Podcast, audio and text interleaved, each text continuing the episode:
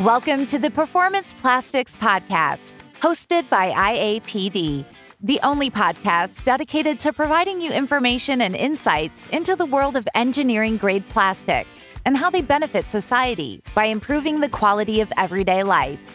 Now, here's your host, Kylie Canty.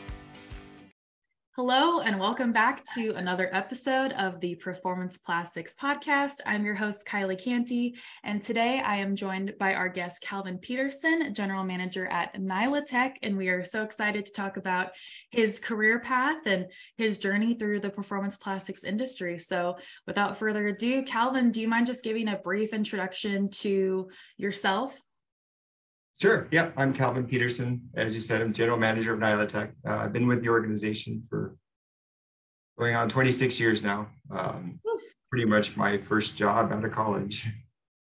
Oh, really? Okay. So, I mean, what did you what did you go to college for? Did you knew you wanted to get into plastics?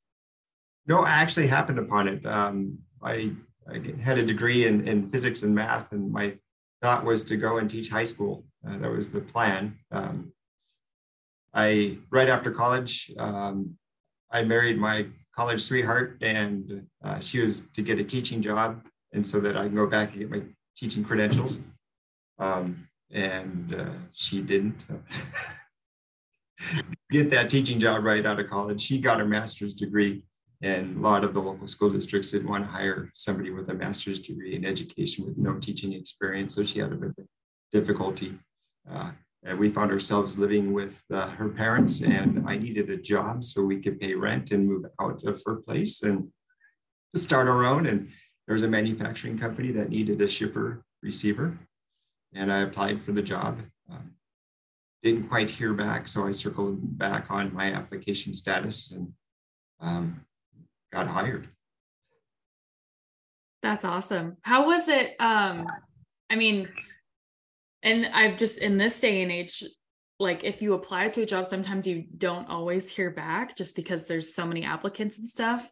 Um, I mean, was it out of just like I need to get a job that you circled back? Was it like they know that they need to hire me? Why didn't they circle back? Like, how did that kind of happen when you were like, "Hey, I applied to this," and they were like, "Oh, sorry, we missed it," or yeah, my my father tells a story about uh, he was a superintendent of a, of a coal uh, power generating plant.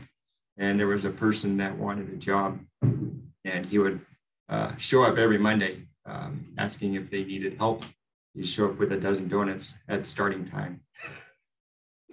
and it took a, a few weeks before somebody uh, realized they were shorthanded and could use some help, and they finally got hired. So that, you know, just following up, uh, assuming that uh, they the posting is still there. They still need help. Um, and following up and seeing if I could help. I can, you know, land the job. And so I, I had that circuit. You know, I would apply for five places uh, and then follow up. Oh my gosh, that story is so funny about the donuts. I'm gonna keep showing up. You can't get rid of me. Right. Oh my gosh. Well, I mean, of course, it turned into a lovely, prosperous career. You've been there for 26 years. Um, I mean, a lot of uh, you know member companies we see kind of an issue with um, attracting and retaining employees, especially this newer generation. Um, I mean, can you speak to kind of like what what's made you stay this long in the performance plastics industry? Especially with the same company because we see that so often where we have these amazing leaders like yourself in this industry and they're like oh yeah i've been with so and so for 32 years or i've been here for 15 years. Like what do you think that is?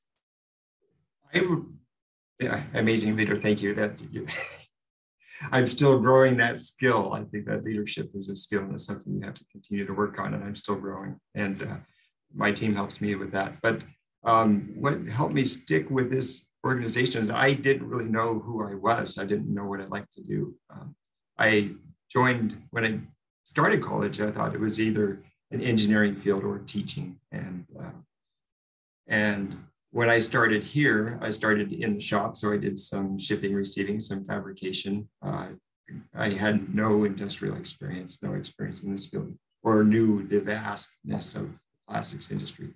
I had no clue. Um, and uh, I'll go back to uh, the time in college. I took a, a Myers Briggs survey, and I was uh, an introvert. I was very much the bottom left hand corner of the grid. Um, I did not like interacting with people. I was afraid that I would look like a fool or say something wrong.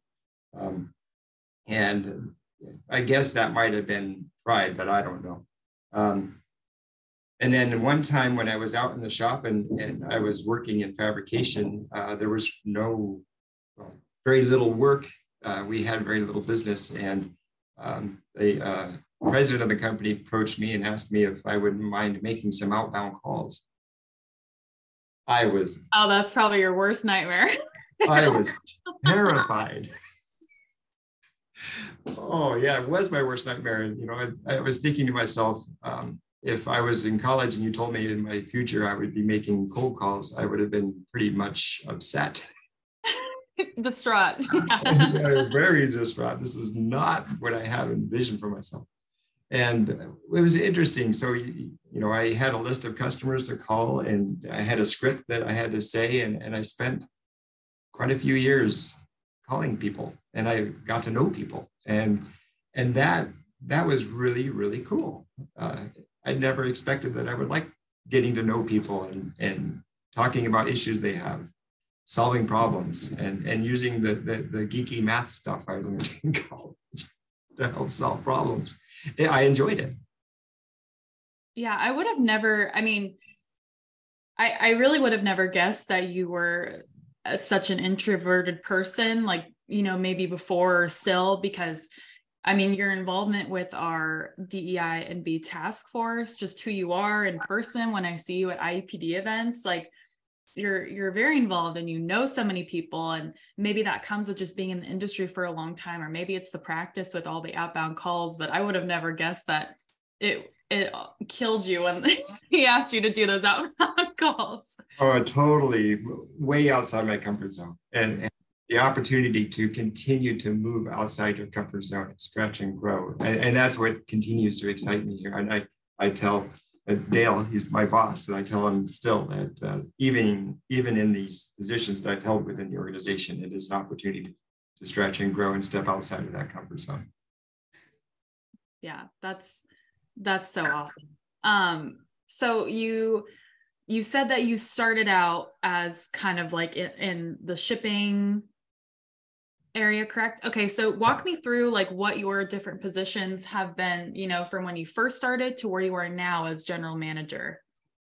Okay yeah so i did start in in shipping receiving and i think i was in that position for it was less than a year eight eight months or so. Um got familiar with a bit of our product offerings and our customer base just in that uh, in that job function alone. And then uh, and like i mentioned I was asked to make some outbound calls, and uh, I did that pretty much inside sales and technical sales role, inside sales first uh, for about four or five years, uh, and then more of a technical sales.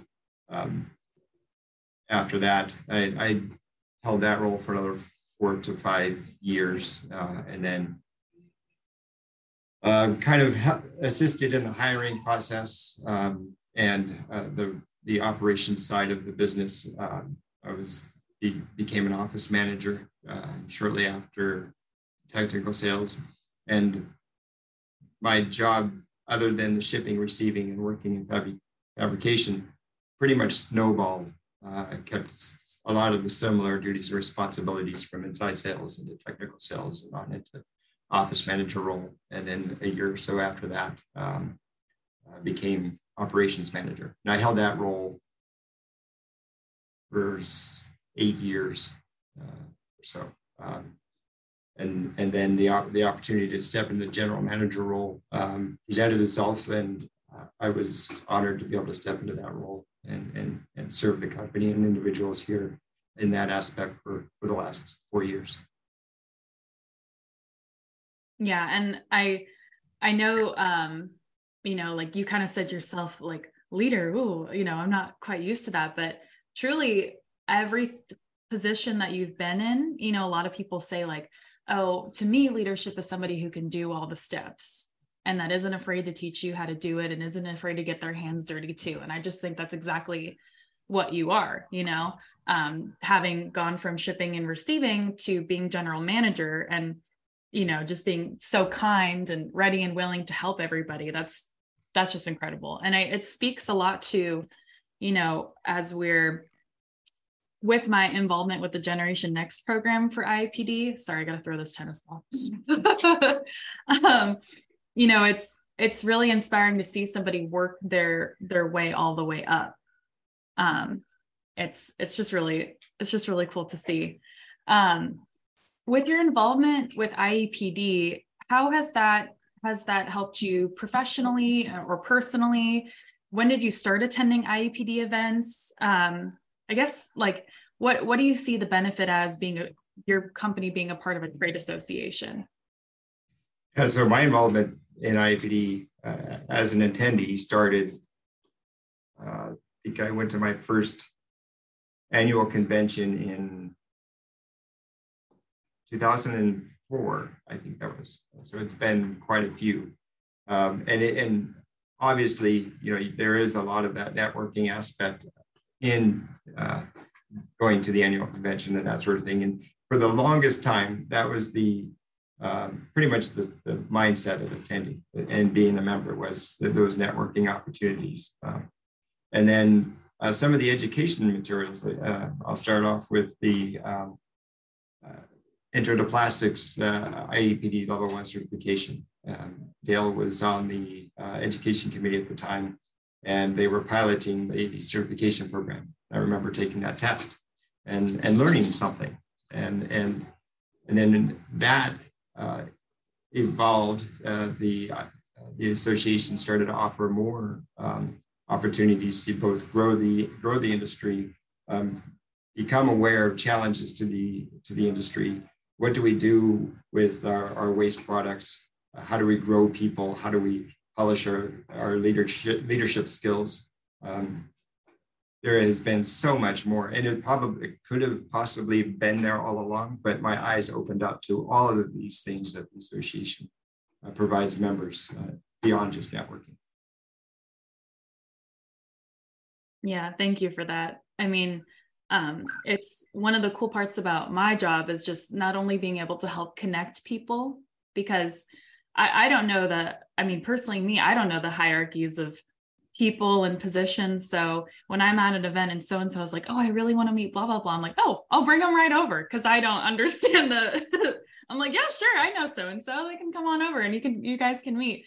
Um, but that's one of my favorite parts of my job is being able to not only like connect those people, but then watch those connections grow and then following yeah. back up and being like, oh yeah, now they're a customer miner. Now we're really good friends and so on and so forth. Um, but no that's that's really that's really great to hear and we obviously love you know having these events and seeing everybody come out it's just totally a different type of energy when that happens um, and shout out to plastics training. We have plastics training in phoenix live version taught by chad Persida in may.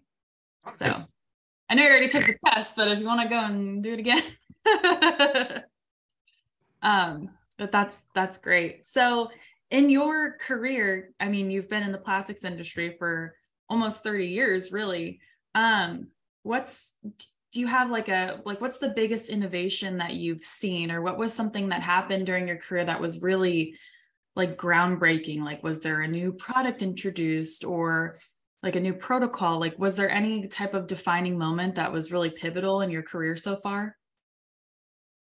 And there's a there's a few. Um, one of the biggest ones that I can recall, obviously, um, being uh, on the phone for so many years um, and making outbound calls and that sort of thing, uh, had been the time when we switched from a normal landline to uh, voice over IP. That was, that was a big transition for the company.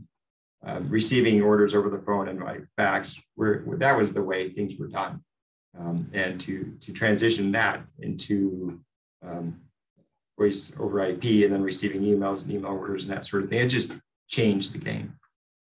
That was huge. Totally. Yeah. I can imagine. as far as innovation in the in the manufacturing process uh, in, in the product offerings, um, we have found uh, new and different ways that nylon's been used over the years, uh, which has been awesome to see, uh, not just in our materials, but uh, also with the way other manufacturers and in partnership with distributors have found new ways that materials can be used in new and upcoming technologies. It's been eye-opening. It's been interesting to see. In the manufacturing process, we've seen ways of cutting materials that you know you used to have a, a band saw or a, or a table saw, you know, pushing heavy material through it now with the um, beam saws that are automated to, and the cutting diagrams you can have all set up uh, in the system. It, it, it really helps uh, in meeting demand and uh, increasing throughput through the manufacturing shop. Now we're, we're engaging into the Internet of Things, collecting data on all of our temperatures, controls, and processes uh, that is opens up a whole new uh, bag of possibilities for what we can do with all that information. Yeah, I was going to ask, like, what do you foresee in the next few years of the on how the plastics industry is going to change? I mean, with technology and stuff, we we really never know until it's kind of here. But uh, you know, kind of being in the manufacturing, you you get to see the inside scoop. Do you have any um, like not predictions necessarily, but what do you kind of foresee in the in the industry in the future? Yeah, it, um, we still have a lot of um, manual processes in, in, in our facility that require uh, people to uh, lift heavy things and, and move heavy objects. I see a lot of that uh, arduous work changing into more of the robotics and the more automation and that sort of thing. And, and the people changing with that, becoming more technical, uh, technically savvy, um, able to um, program things, change process with uh, PLCs and whatnot to make things a little bit better in that way, rather than uh, lifting things for a shorter duration. And that's that mindset and that skill level it will change and evolve. And I, I'm excited to help the people that we have here grow in their knowledge in those roles. And it's not about at all about replacing people. It's helping them grow as the as the uh, work evolves. That's, in my opinion, that's that's exciting. Yeah, it'll be really interesting. Just, I mean, of course, industry wide, but as a whole, how things are just going to keep changing and evolving. Because even you know something that we i don't want to say we take for granted now but even just like the phones changing like you said and switching over to email like that's huge you know um I'm wondering if there's anything you would kind of say to somebody who is just starting out in their plastics career or um, you know maybe maybe thinking about getting into the plastics career. Could you speak to anything about the like longevity of it or kind of the i don't want to say like the long-term investment of being in plastics career because i feel like it's a the gift that continues to give but would you say anything to somebody who's just starting out in their career right now Oh, yeah. Um, it would be great. I would say find somebody in the organization that that you can look up to as a mentor. And I would I would ask that those that have been here for a while open themselves up to mentoring those just entering into the industry. Uh, and and there is the industry is massive and and it has the ability to utilize a vast variety of people and different skill sets and different interests and and create a career and, and to do something that you're that you love. Uh, and uh, you, you, may not even know if you're just starting in this industry you may not even know what that is yet. Um, but i would suggest uh, just get a broad overview of what there is out here in this industry uh, and um, and then look at those that you look up to and, and seek mentorship and ask for advice is there anybody that you were able to look up to that was a mentor to you during your career? Oh, that great question. Yes, the people I work for are awesome mentors. I, I have worked alongside Dale. He's been my boss since I started. Um, he was the guy that interviewed me, and, and and he's been an amazing mentor throughout throughout my career here. Yeah, we love Dale. He's great. He's our uh, board liaison to the Generation Next uh, program. So. Yeah he's he's the yeah ideal ideal person for that um well calvin thank you so much for your time today and just kind of talking about your career path. It's just so inspiring. I mean, I'm not even like in the plastics industry, but to hear these stories and kind of where you come from and stuff is just, it's so um, inspiring.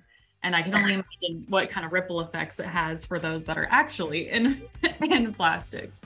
All right. Thank you, Calvin. Talk soon. Yeah, thank you. Bye bye.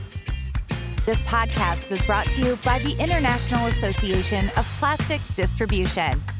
For more information on IAPD, please visit our website at www.iapd.org.